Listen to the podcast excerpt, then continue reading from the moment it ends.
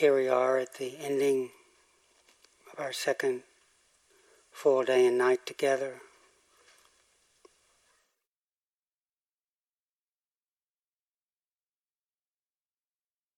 Checking how we are.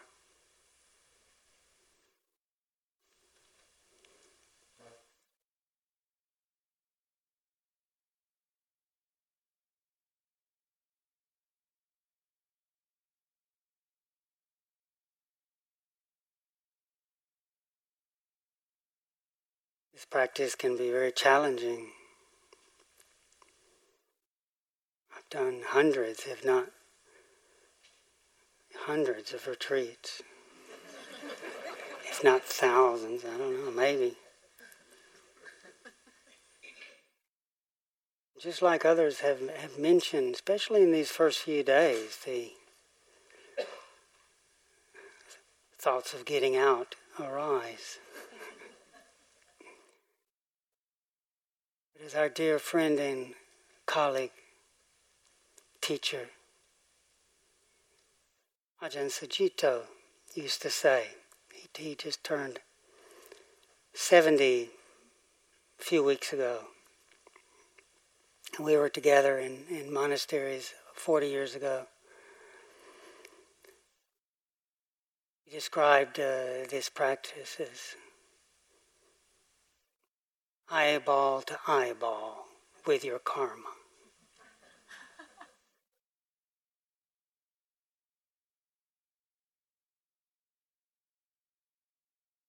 you know, people, as has been mentioned, used to mock a little bit our monastic life, or they might, just as they might mock, oh, you're going to go sit on your butt for 10 days. Great for you, world's burning, you're sitting here sitting on your butt.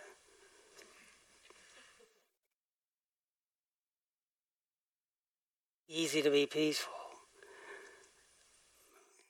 That Ajahn Chah would just say, if it was so easy, everybody would be doing it.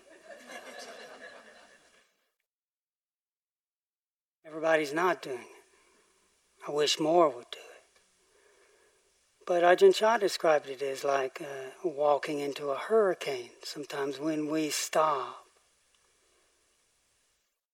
and open up to what's happening and start to recognize the momentum of our lives, the momentum of the heart, the momentum of the patternings the programs, the urgencies.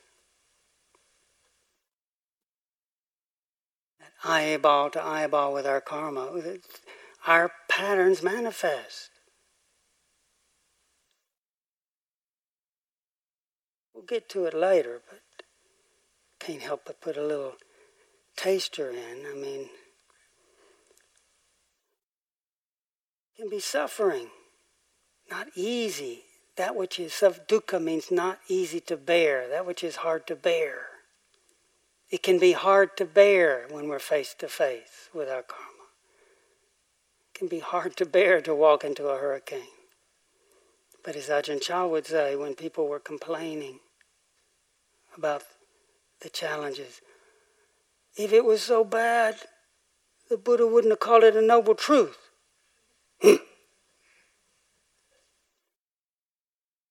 This is not just masochistic.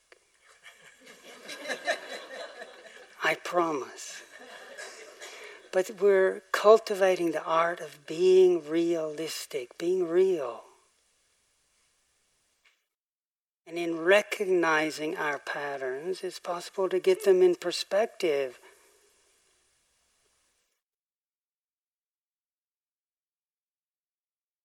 The Buddha talked about taking a bubble to be the whole ocean.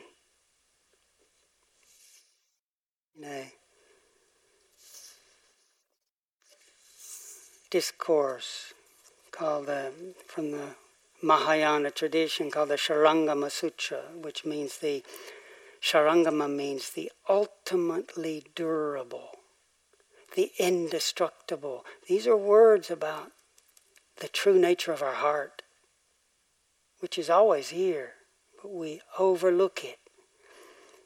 In that discourse, he talks about it's like take it's like ignoring hundreds of thousands of clear, pure seas and taking notice of only a single bubble, seeing it as the entire ocean.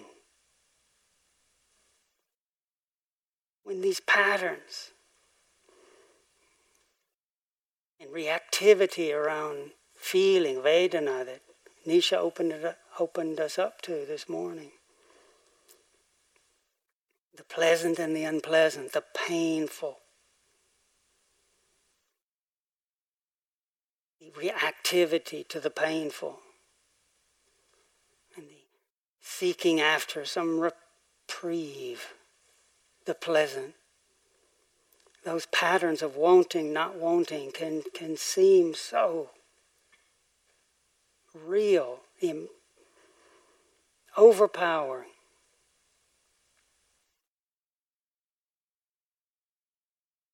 Buddha's talking about taking a bubble to be the whole ocean. When we react to the pattern as if that is the only reality, the reality, then we're we hook to that we ride that and miss that that pattern, that those movements of wanting, not wanting, of pain and pleasure, liking and hating, being excited and wanting to dedicate my life to the Dharma. What, what the heck? My countless lives to the Dharma to the way, the great way that had been walked by countless men and women of integrity. Then a sitting later, I can't take another minute, another second.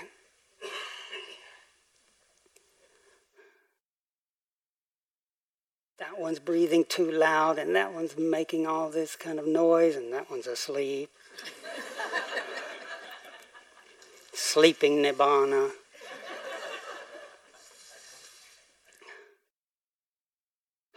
The great way must be somewhere else. These, these, the inspiration and discouragement, when we offer ourselves into these containers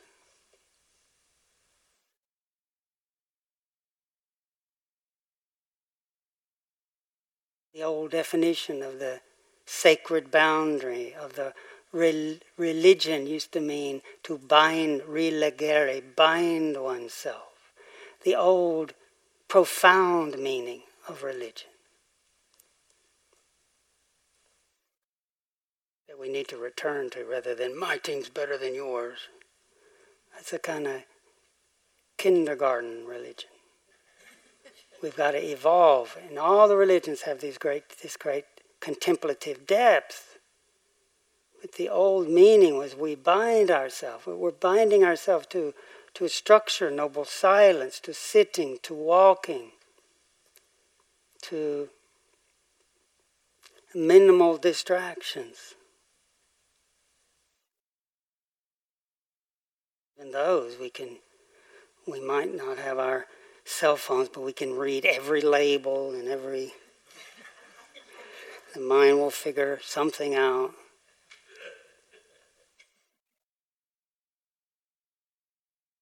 But in general, this offering ourselves, walking into the sacred boundary, there's more opportunity to recognize what arises and ceases, coming and going, which can swing us and activate us.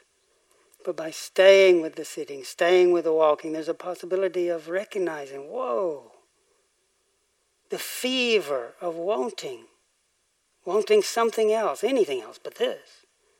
Wanting. Notice how that takes us out.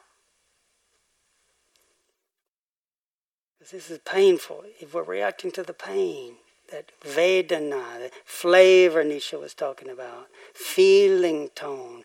Another way of thinking of it is a valence. There's a there's a kind of quality. You can't grasp that. It's unseen. Feeling is unseen, but whoa, it's strong. The sense of, well, I can't tell whether it's painful or not. Well, if we don't want to be there, that's called pain. We don't want to be with it. It's unpleasant.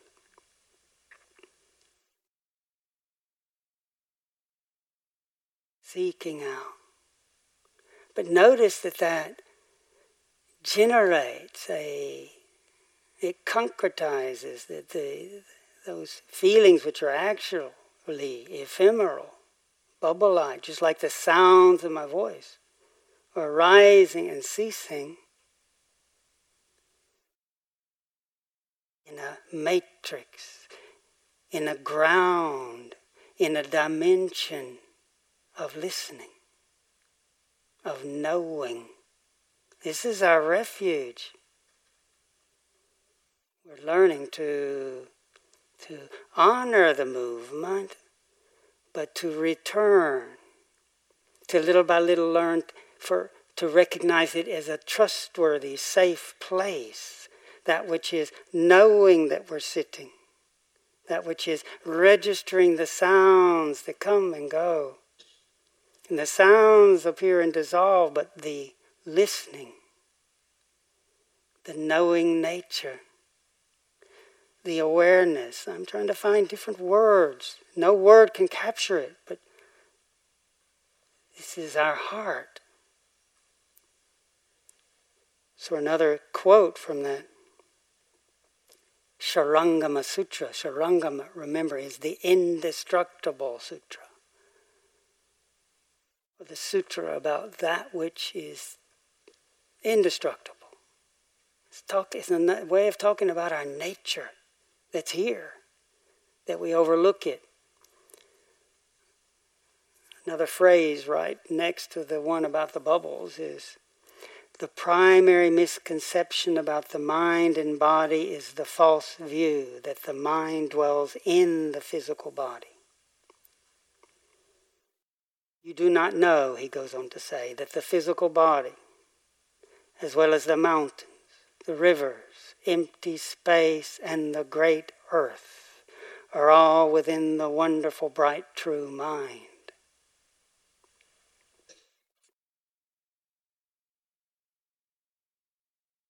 this body. Our experiences are appearing. We're mindful of the sensations of our body sitting. They're appearing within awareness.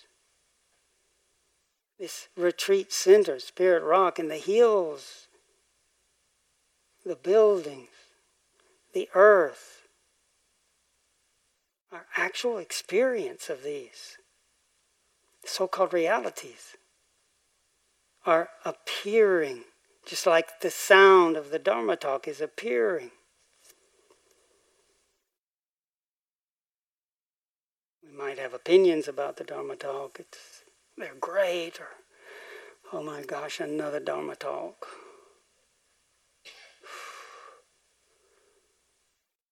They can be so concretized as we pleasant, unpleasant. Hmm, I can take them or leave them. But the actuality of the Dhamma talk is that the sounds resonate in the heart and dissolve. Dharma talks are full of holes. It manifests, dissolves back into this one mind, this awareness.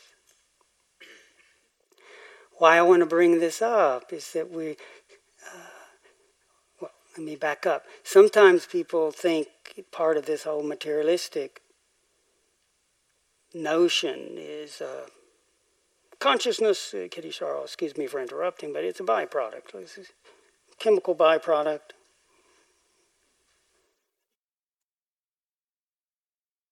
Just saying. We're talking science. Uh, I don't know about that. Even some of the great physicists realize that un- behind all this is consciousness. But when we have consciousness is just this little sideshow, and the real stuff is the matter.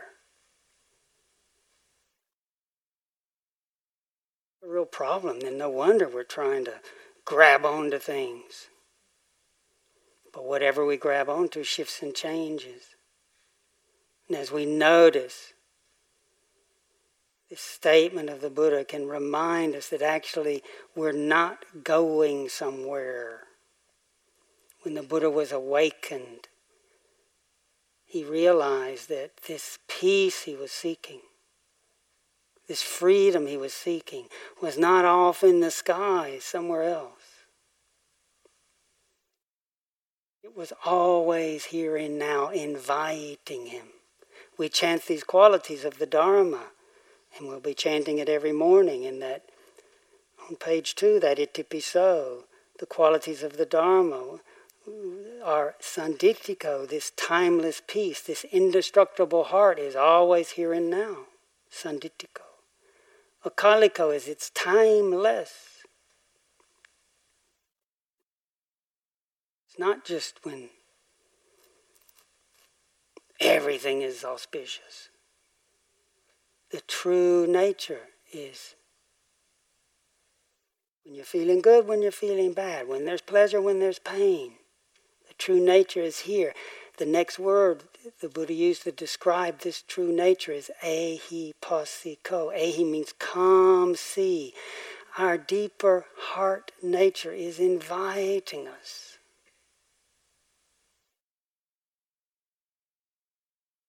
You don't need a special pass. I'm sorry, you're the wrong shape, kitty. You're just a bit too short. I mean, just saying. I mean, five six. I used to be five six. I think I'm shrinking, but I still like to say five six.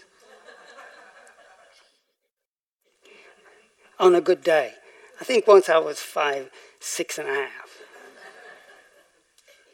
Don't have not too short, not too tall, not too big, not too small. Doesn't matter what color, what orientation, this true nature, ehi, come, see. It's Opanayiko, the next word is like a magnet. It's drawing us, pulling us.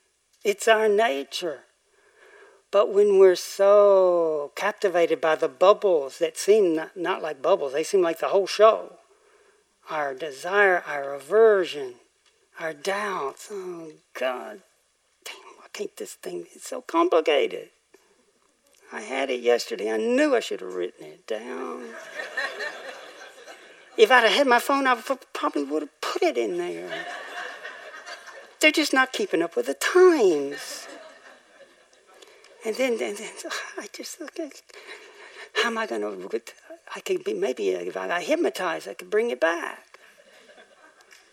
And this is going on, and all these sounds and feelings of hope and despair arising and ceasing in a presence, in a listening, in that which is always here, always now, always inviting.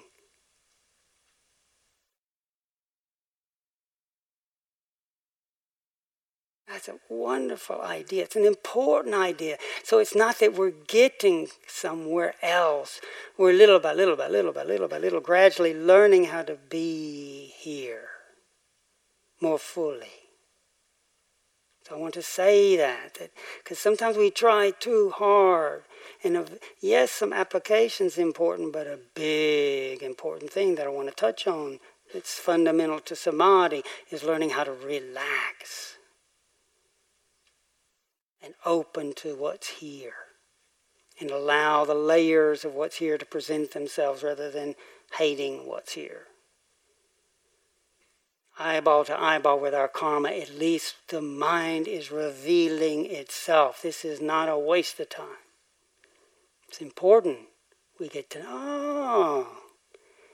And from it being, oh God, I'm so this, I'm so that, from it being so personal, little by little starts to become dharma. It starts to become nature. It becomes a pattern. Whoa, look at that. That aversion, pretty strong. Aversion to pain. Or rather than I'm in pain, I'm in pain and it's their fault or it's my fault. We hate ourselves. Or it's those blasted teachers, they're up there. They're masochists. He could have rung the bell long time ago. He was just doing it. I know. He, he's getting off on it. He's getting off. Oh, All night. You can't trust those Southerners. I don't. It's a wound. They got a wound. And also because he's short, maybe. they said Napoleon had something like that.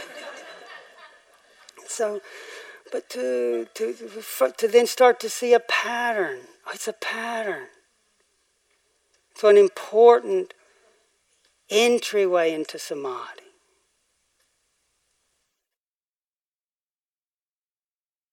Is what the Buddha called uh, subduing longing and distress with regard to the world.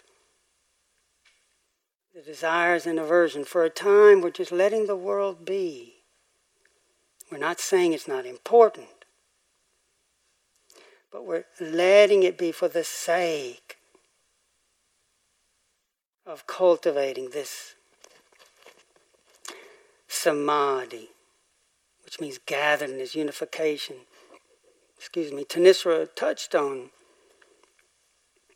how we're unifying these streams of activity, of, of karma that we take to be me, the body.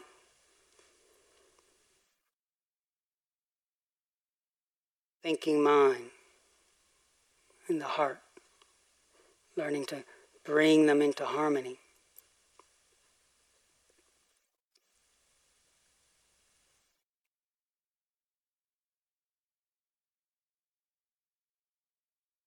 Our Buddha had a turning point, which many of you know the story, but it's always important to, I believe, remember it.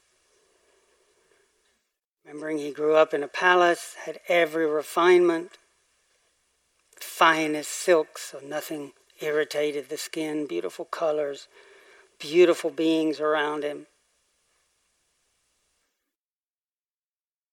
Everything was really nice the best, highest quality.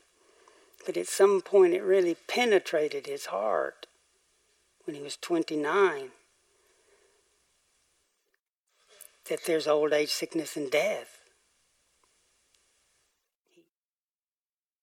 Saw an old person and, and wrinkled skin and hair, skin blotched and hair falling or having fallen out, and creaking and moving, and he, he watched himself recoil. And he, he, he caught, he, he saw that as a young prince. This does not befit me. Because he realized that I'm subject to that. And he realized, well, what am I recoiling from? he's attached to just, he called it the vanity of youth. The vanity of youth left me. He realized, whoa, whoa, whoa, wait, wait a minute. Just wanting things to be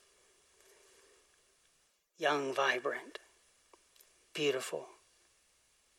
Sickness, it, penetrated his heart deeply. He saw someone vomiting, diarrhea, too weak to, to, to get up. They were in their own vomit and diarrhea again saw, saw a, a recoiling, mm, unpleasant feeling. I, I don't, that's over there. I don't want that. He realized, hey, th- this is subject. He, he realized this is subject. Sickness. And he had a moment where the vanity of health left him. He, he, he, this does not become me to hold this aversion like that.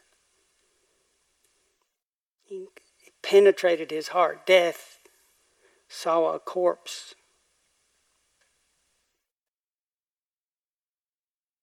In our monastic training, we were in Thailand. This is all part of the training of monks. They would take uh, uh, young monks into the morgue.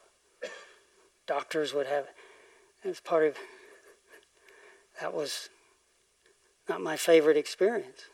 But I could relate to this, this, this recoiling of a body that's decaying or bloating, dead.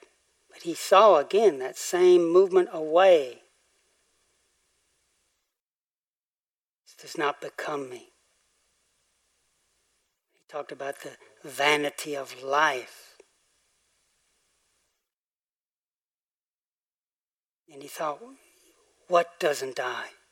Is there freedom from old age, sickness, and death? Is this all there is? The search, he saw, he saw a monk, a mendicant, a seeker, and he, he, he really I won't go through the whole story, but he, he, he practiced with the yogis of the day to try to find this peace, this undying, indestructible, deathless peace. First, he thought, well, if this is all getting old, sick, and dying, Nibbana must be somewhere else. So he was really good. He was an Olympic meditator. He could go into formless states, I mean, where there's nobody. I don't just mean empty of the sense of self. I'm talking about where the body is gone, forms are gone. He, uh, he had a teacher that taught him how to go to the realm of nothingness. But he came back, he kept coming back down. The teacher just even offered him, hey, you're good. Leave the order with me. The young prince said, thank you, but he hadn't he knew he hadn't been satisfied. He kept coming down. Then he went to another teacher that taught him a more refined realm, the realm of neither perception nor non-perception. Again, but he came down. He could go into this state, no suffering, come down. That teacher just said, You're you're good. You lead the order. Respectfully declined. Then he thought, well, I'm coming down. Maybe I'm coming down because there's still that attachment of the sensory world. So then he went into this, you know, the story, this ascetic practice, torturing himself, starving himself.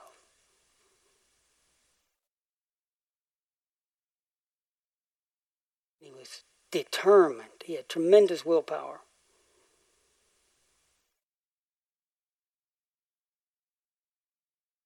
Welcoming pain, but the idea that pain is my path. Pain will cut through this attachment to the sensory world, its world of birth and death. Then I'll arrive in Nibbana. Down to, I don't know, a few grains of rice. He even got, he even uh, thought breathing is too luxurious. So he would go long periods uh, stopping the breathing and then observing the cutting pains that would go through. He was right on the verge of death. He told the story to his disciples. He would try to urinate and he'd fall on his face. He would scratch his stomach, the skin would come off, but then he could feel his backbone. He was so emaciated. And he had the question I love this question.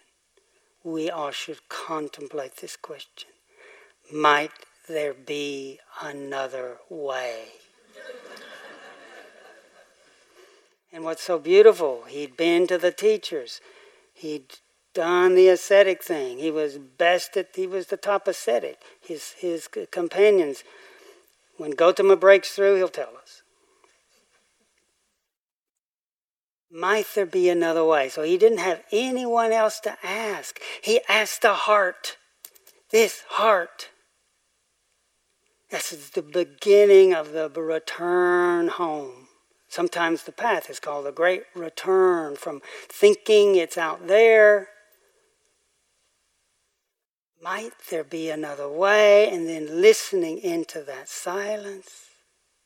Notice when we're so sure, no, no, no, no, what do you mean, might there be another way? It's this way. It's getting what you want. There's a lot of beings in the world that know the way. The way is getting my way, and you're in my way, guess what? You're getting crushed. Boom.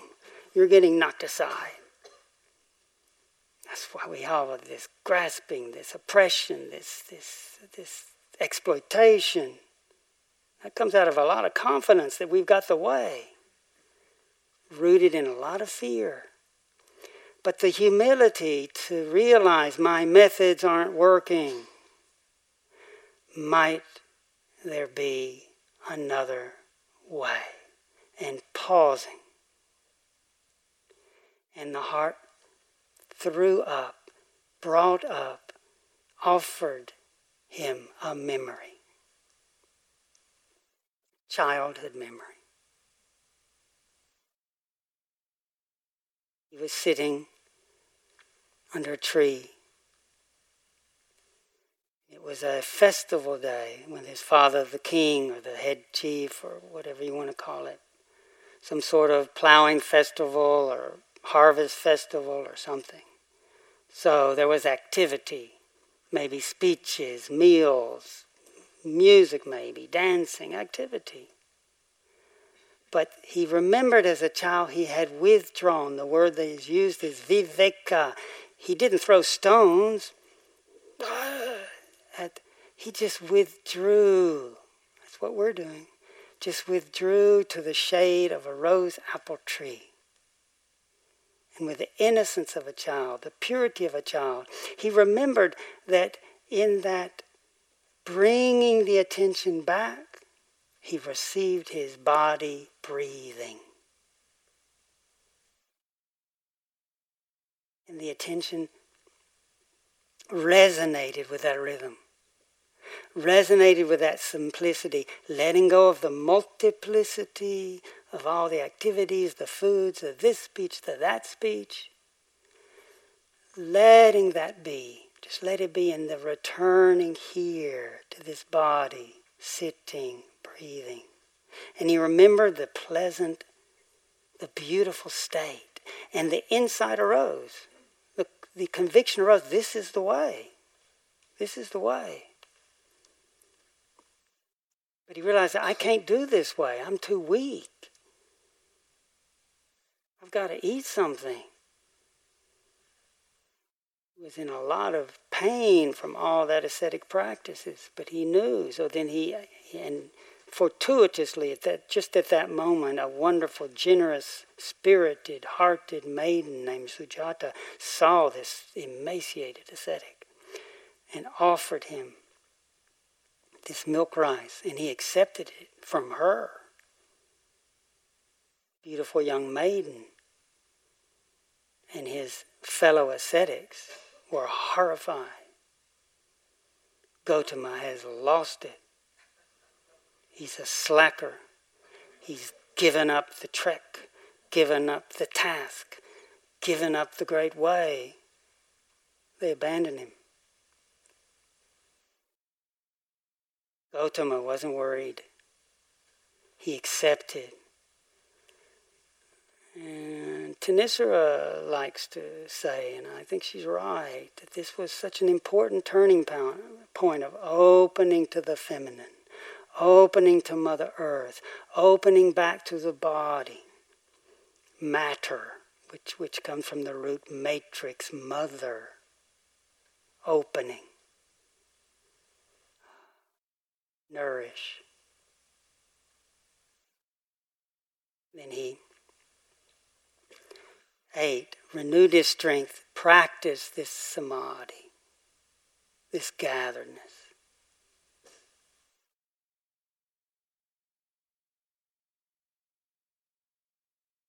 And awaken to the ever present truth that's always here and now.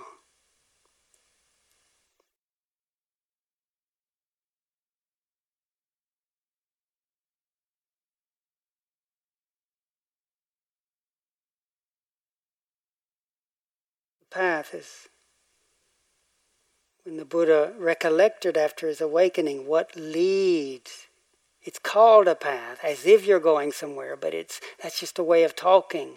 That this path activity is that which leads to the recognition of what has always been here.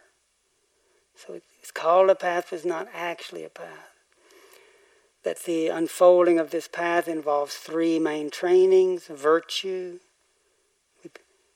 which means learning how we started the retreat, to oversee our karma, our intentional actions of body, speech, and heart. Body, speech, and heart, yeah.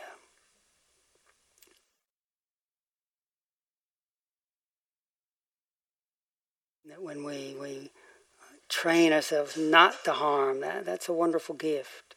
Little by little, that leads to the lessening of remorse. And that's a foundation then for this middle training that this samadhi, this meditative training.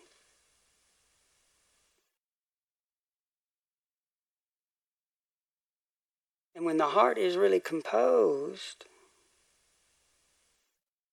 when the heart is really here, not bouncing around wanting and not wanting, when it's more composed, it sees the way things are.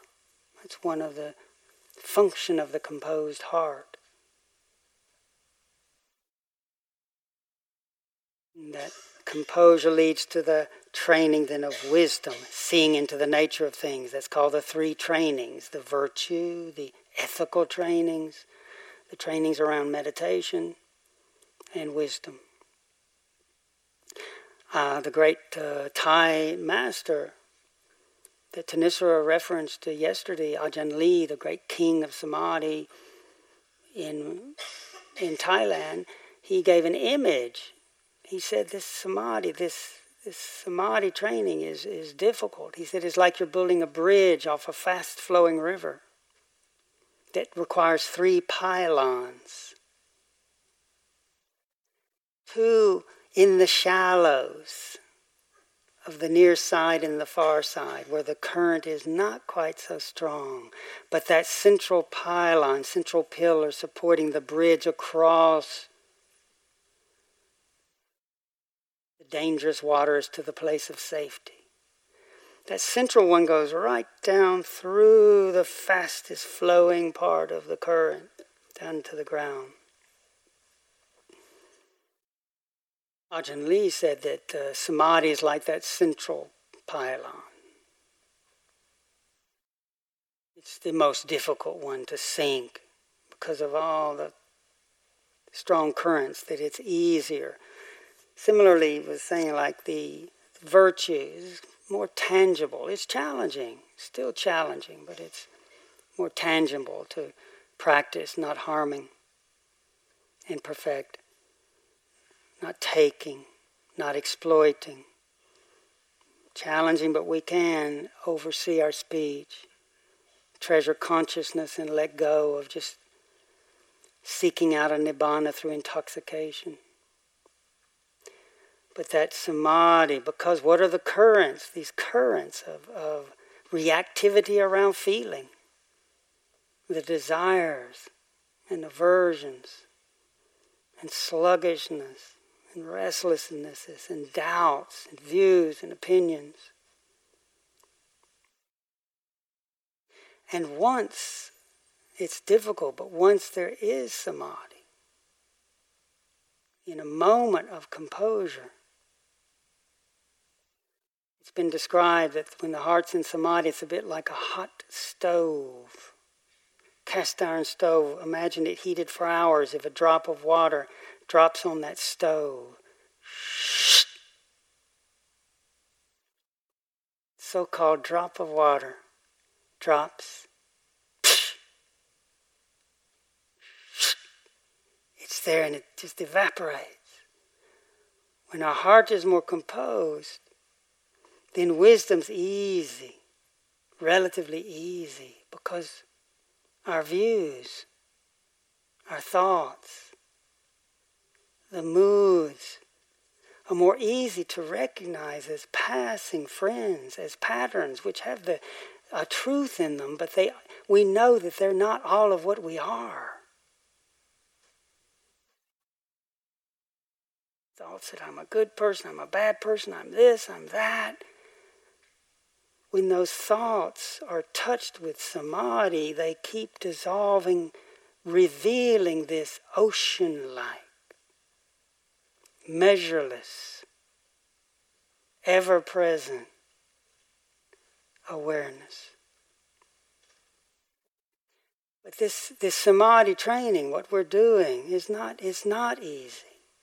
It is, but just, just don't get despairing this eyeball to eyeball with our calm. Okay, these patterns are revealing themselves.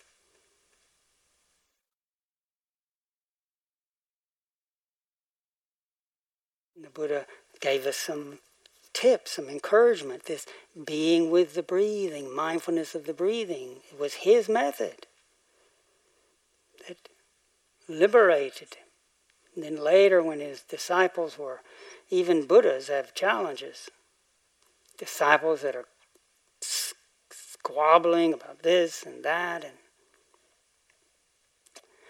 occasionally he would do just what we were doing go and retreat. Don't disturb me. And the animals would feed him.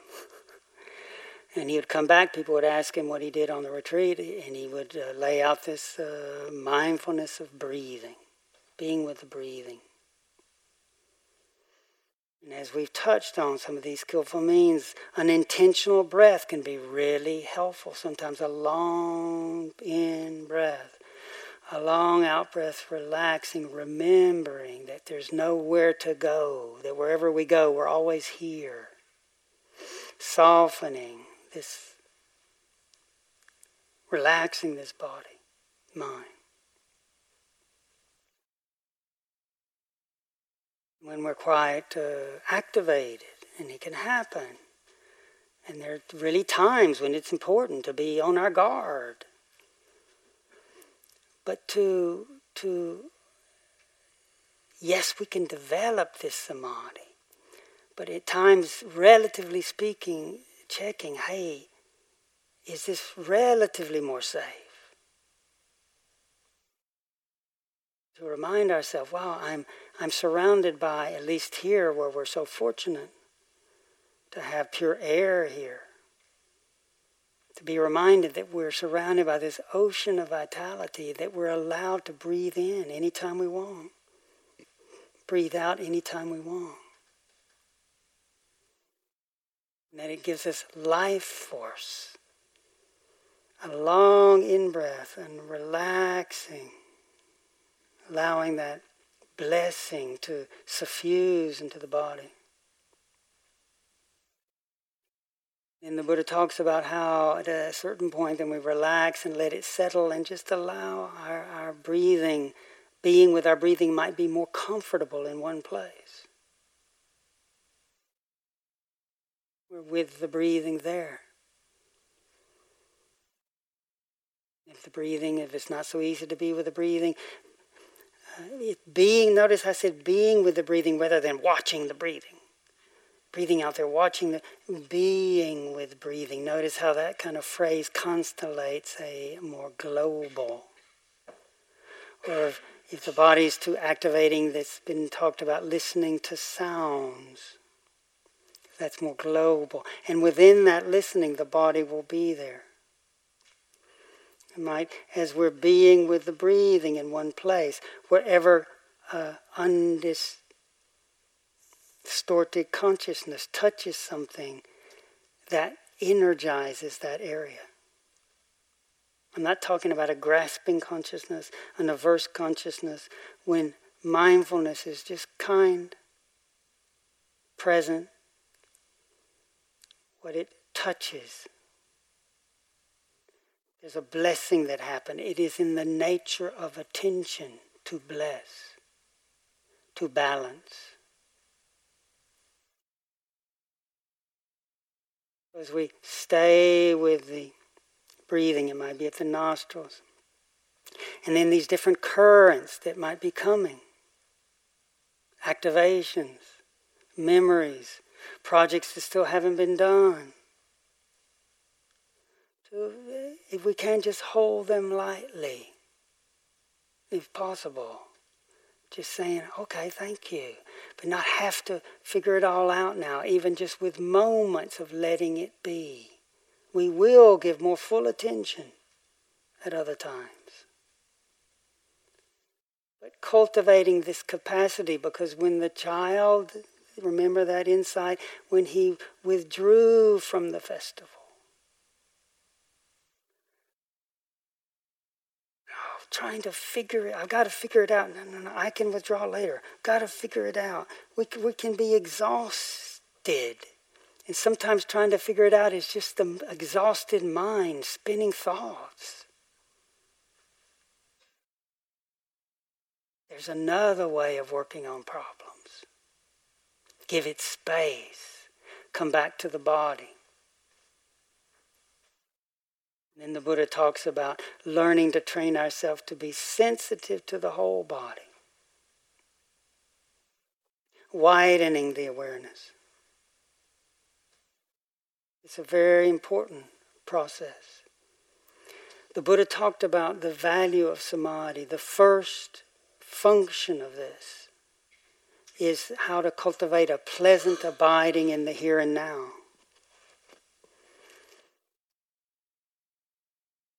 But a different kind of pleasure. Some pleasures are just external, dependent upon a certain sight, a certain sound, a certain flavor, certain taste, certain external contact. Those aren't bad, but they're so ephemeral, so dependent upon con- external conditions. The first purpose why the Buddha taught samadhi was to cultivate a pleasant abiding in the here and now that's healing. It allows the different dimensions of our being to come together. This thinking mind, this body that can get so tense, so sluggish. The mind can be so activated around fear and desire and aversion and doubt.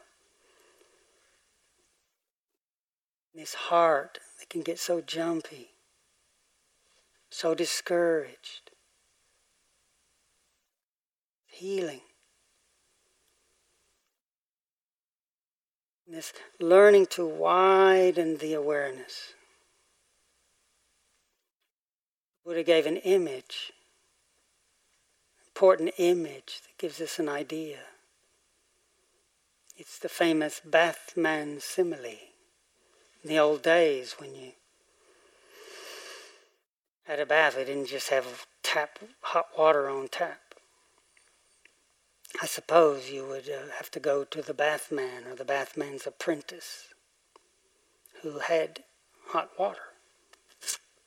But they also had a magical powder, kind of powder, I don't know, that had maybe crystals and oils in a powder form. But this bathman then had this metal bowl, or like a bronze bowl, beautiful color, and this powder, bath powder. And the bathman then would sprinkle water into the powder, and then start kneading the powder and sprinkling more, and then you, you feel the different gritty bits. Ah, sprinkling the water there, and kneading, sprinkling, kneading, and then little by little that water would permeate, suffuse, and then it's starting to become something different. This aromas and and cleansing kind of suds and this this powder then would start absorbing the water, the Buddha made it very clear in the Bathman's simile that it didn't drip out. So there's an alchemy that's happening. This bronze bowl is the heart of awareness, mindfulness. That's our container. What is the powder? That's our body. Except it can be so like that powder with no water in it. Oh, my head's up here, shoulders around the ears. I've even lost track of my belly. I don't know where that is. And, uh, and then the sprinkling the water is moments of attention, listening, feeling into exploring. This is the widening of awareness from the particular to little by little include, sprinkle, and it. But this this body has within it fragrances, treasures, blessings, secrets that we overlook, and especially if we're averse to pain, we just kick upstairs to the head and we, as some were saying, just throw some coffee in there, and then, then when we come back to it, whoa, it's so painful. But it's not easy coming back, but we're metabolizing all this, these currents.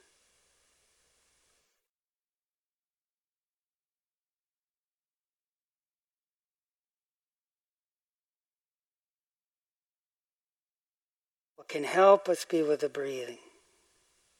It's a certain kind of thinking, what the Buddha called vitaka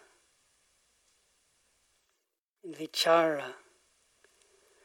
Ah, oh, Kittisaro thinking is what gets me in trouble. What's so nice is when the mind stops thinking and then it's wonderful. Oh. But then my head, I want to cut it off and roll it like a bowling ball up to Kuan Yin in the back. She can have it. Yes, sometimes it's nice when thoughts aren't there, but thoughts can be very helpful occasionally when we're trying to talk or we're trying to explain something or reflect on something the middle ground.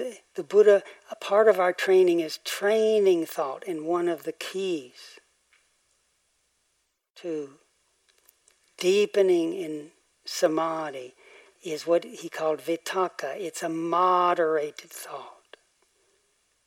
Rather than long discourses, which we get lost in these stories, it's a thought like what's happening now. It's a short thought, it ends, and what does it do? It brings us to the moment. Shortening thought, and a shorter thought dissolves. It appears and dissolves. But vitaka means it's directing us to our chosen object. Directing us. In Thailand, the favorite thought, moderated thought, vitaka, was Buddho, the name of the Buddha. Except it's not the historical Buddha. Buddho means it's in a grammatical case that means this Buddha, the one here, the awakened one. And there's an awakened essence that's always in our heart. So when breathing in, Bud, B-U-D, breathing out, To. Bud, toe. Bud, as you breathe in, toe. If you have the breath in a certain little area, breathing in, bud, toe. You allow the word. And that word reminds, where am I going? I'm just going to the wakefulness with, with the body. Vitaka. Vichara means that which receives. It's sometimes described as a finger pointing is the vitaka. It's the young, the, the effort to bring your attention to the body. But it's always combined like with a palm, that which receives the body. If we only just have the pointing part of practice, then we're always saying, "Get back there! I told you to stay." You're not. You're not going to have any anything you like on the food. I'm going to. You start bullying get there.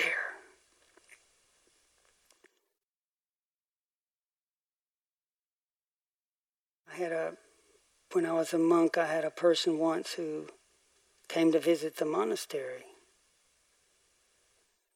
And he said, Can I sit with your group? I said, Fine. So I was a senior monk, I had an assistant monk, I had a few postulants, I would sit there, and then this person was in our little shrine room, and then he, he stalked out halfway. I thought, hmm, okay. So after the sitting, I went and went to the ante room, and, and there he was in a huff. And I said, what? And he said, your postulants were attacking me with their thoughts. And he was, I just said, really? um, and so then when he was talking to me, he, was. Uh, talking about how he'd been turned down at a leper colony. He wanted to help, but he'd been turned down. But he was talking, talking, talking, talking, talking. And I was pinned against the wall. And I could understand maybe why he was turned down at the leper colony. but, and he said, My thoughts are 98% fragrant.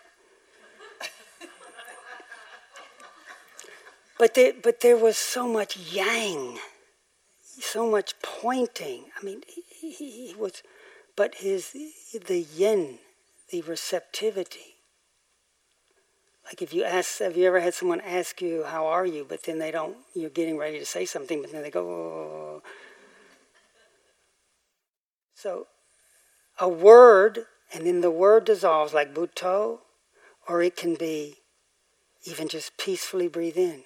It's a word that reminds us what we're doing, but then it dissolves and allows the heart to then receive the body, the texture of the sensations.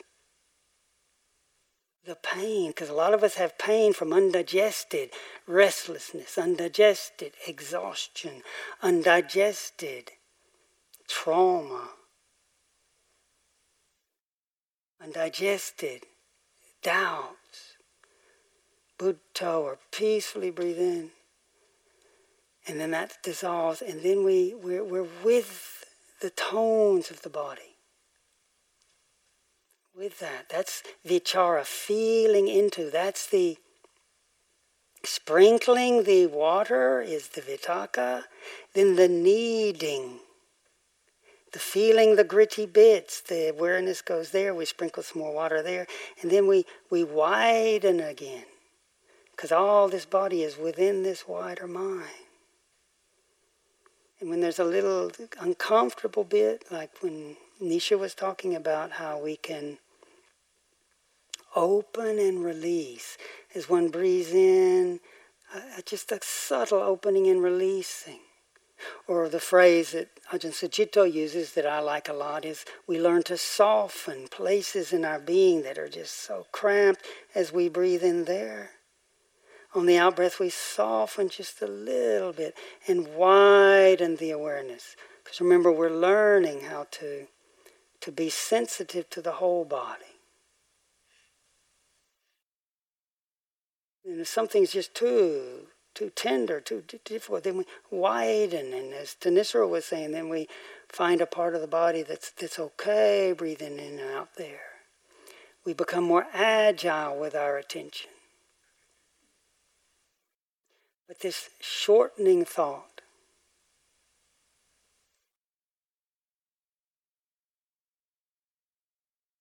it stays with the breath. That's present even in First Jhana. First Jhana is, is, a, is a way the Buddha talks about the first deep, steady state of peace, calm, samadhi. There's Vitakka Vichara there.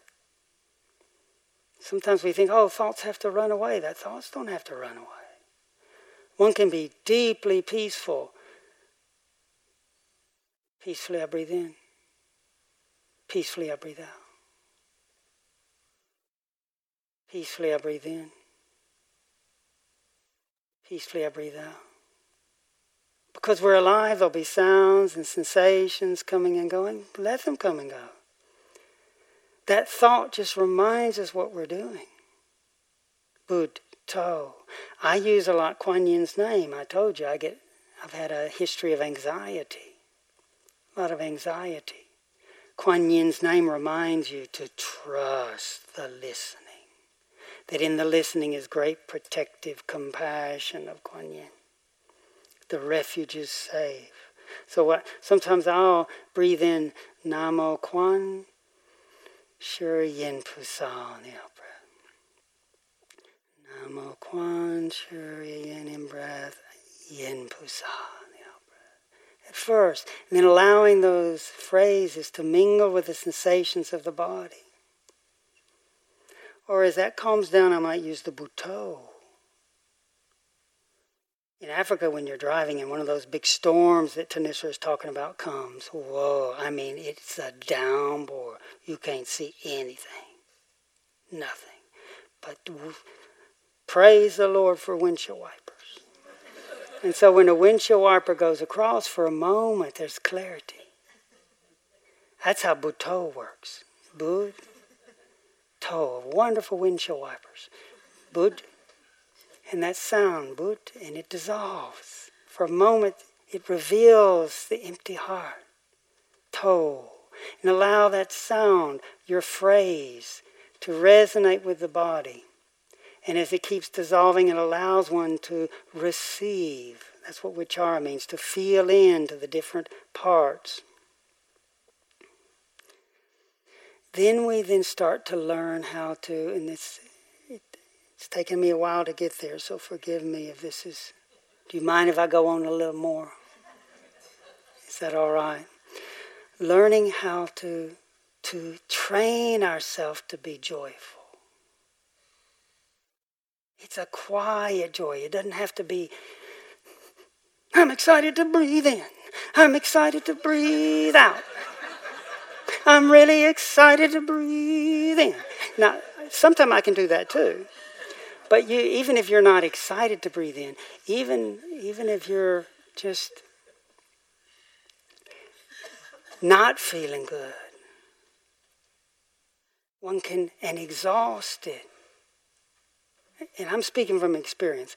I had 10 years I was quite sick. Three years I had to lie down.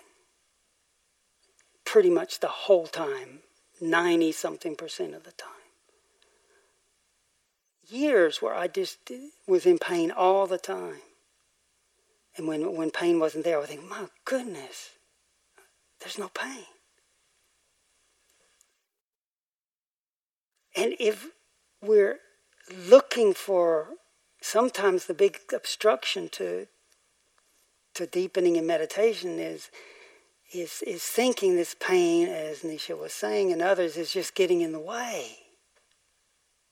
Okay, sometimes pain is really difficult, but we can learn to be able to say, oh, "This is pain," and notice the extra pain, and it's significant that comes from not wanting it. It's like in the bathtub if you got ripples and you think, oh, but I want it to be calm, and you start punching down the ripples. You just create more, more, more, more. They're coming from everywhere. But being kind and learning to even fatigue, savor it. What are you talking about, Kittisaro? To, to allow that feeling, just like a mother, a mother of a child when a mother's in her best. I mean, obviously, moms, like anyone else, can get exhausted and have unskillful moments. But when a child is really hurting, the mother holds the child. It's that loving, quiet, rocking. And then in that aura, the energy little by little is allowed to change when we're exhausted, and when there's something uh, difficult. That's the root of piti, P-I-T-I, called rapture. Yes, when it flowers, it can be blissful, but the seed of it is opening to and and and savoring, being interested in, enjoying that. That allows the energy to well up. Combined with sukha, what's called happiness or pleasure, the essence of that is, is relaxing, being content with that moment. As we breathe in and out, with where the breath is comfortable, explore widening from time to time. Explore having our sacred name or a phrase, even if it's just peacefully breathe in or out. Remind us to do that. Learning to savor, to relax. Little by little by little, the body mind is metabolized. There's an alchemy. And these first few days are challenging, but we're, we're doing good work. Hang in there. It's challenging, but we're going to start little by little allowing those blockages to, to, to be blessed with patience, with kindness, with savoring, with relaxing, so that little by little we're, we're resting more deeply in this moment, which will reveal this wondrous heart of ours, which is always beckoning us. That allows the unification to happen, a balancing of the elements. It's ekaggata is the word the Buddha used. Eka means single, unified. The image that I love for that is Thanissara and I, when we're exhausted in South Africa, we drive a few hours away to the beach on the Indian Ocean. The beach is amazing.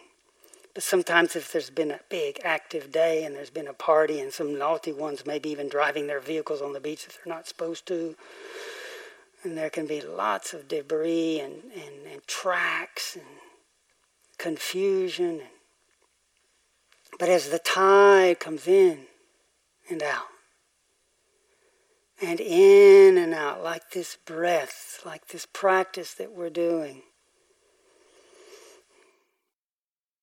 savoring, relaxing, opening, releasing, patiently softening, widening. Then by dawn, when you go to the beach, those trillions of grains of sand and all those tracks are just smooth. It's unified. It's smooth. That's what happens as we stay with this. And yes, in time, it becomes more accessible. It becomes a way to take a holiday, a true holy day. And in moments, little by little, week by week, month by month, year by year, that we're practicing moments of pausing, being mindful, re inhabiting, as Yang says, our, our body, befriending our body anew, patiently letting the world be for a moment, allowing the attention to return, we get more skilled. It's like putting in the clutch. We don't have to engage the engine all the time. It might still rev, but we're learning to pause and refresh. And that doesn't chew up the resources of the world.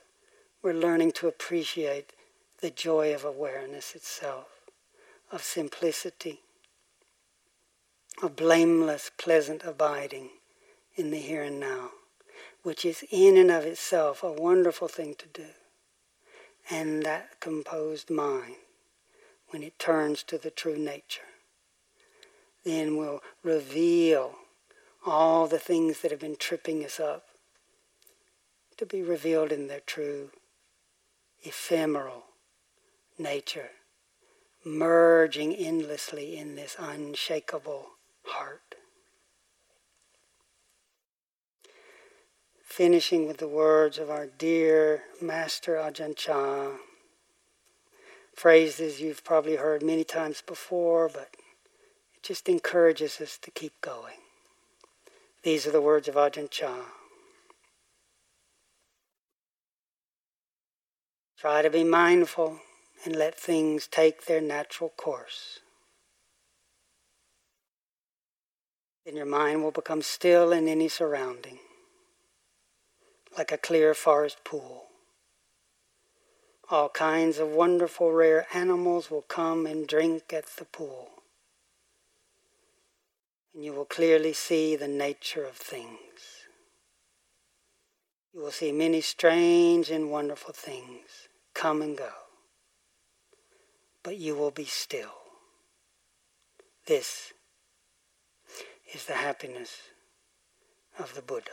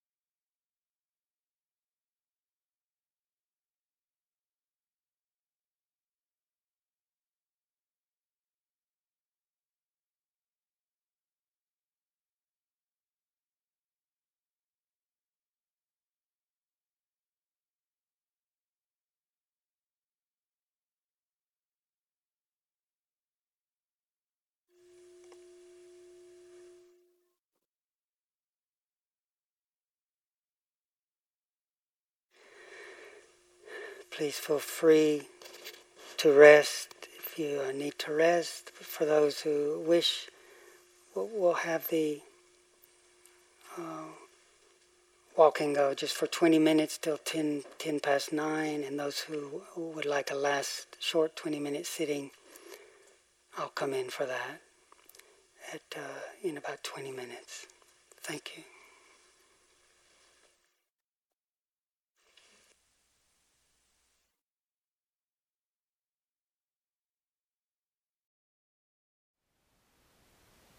Thank you for listening. To learn how you can support the teachers and Dharma Seed, please visit dharmaseed.org slash donate.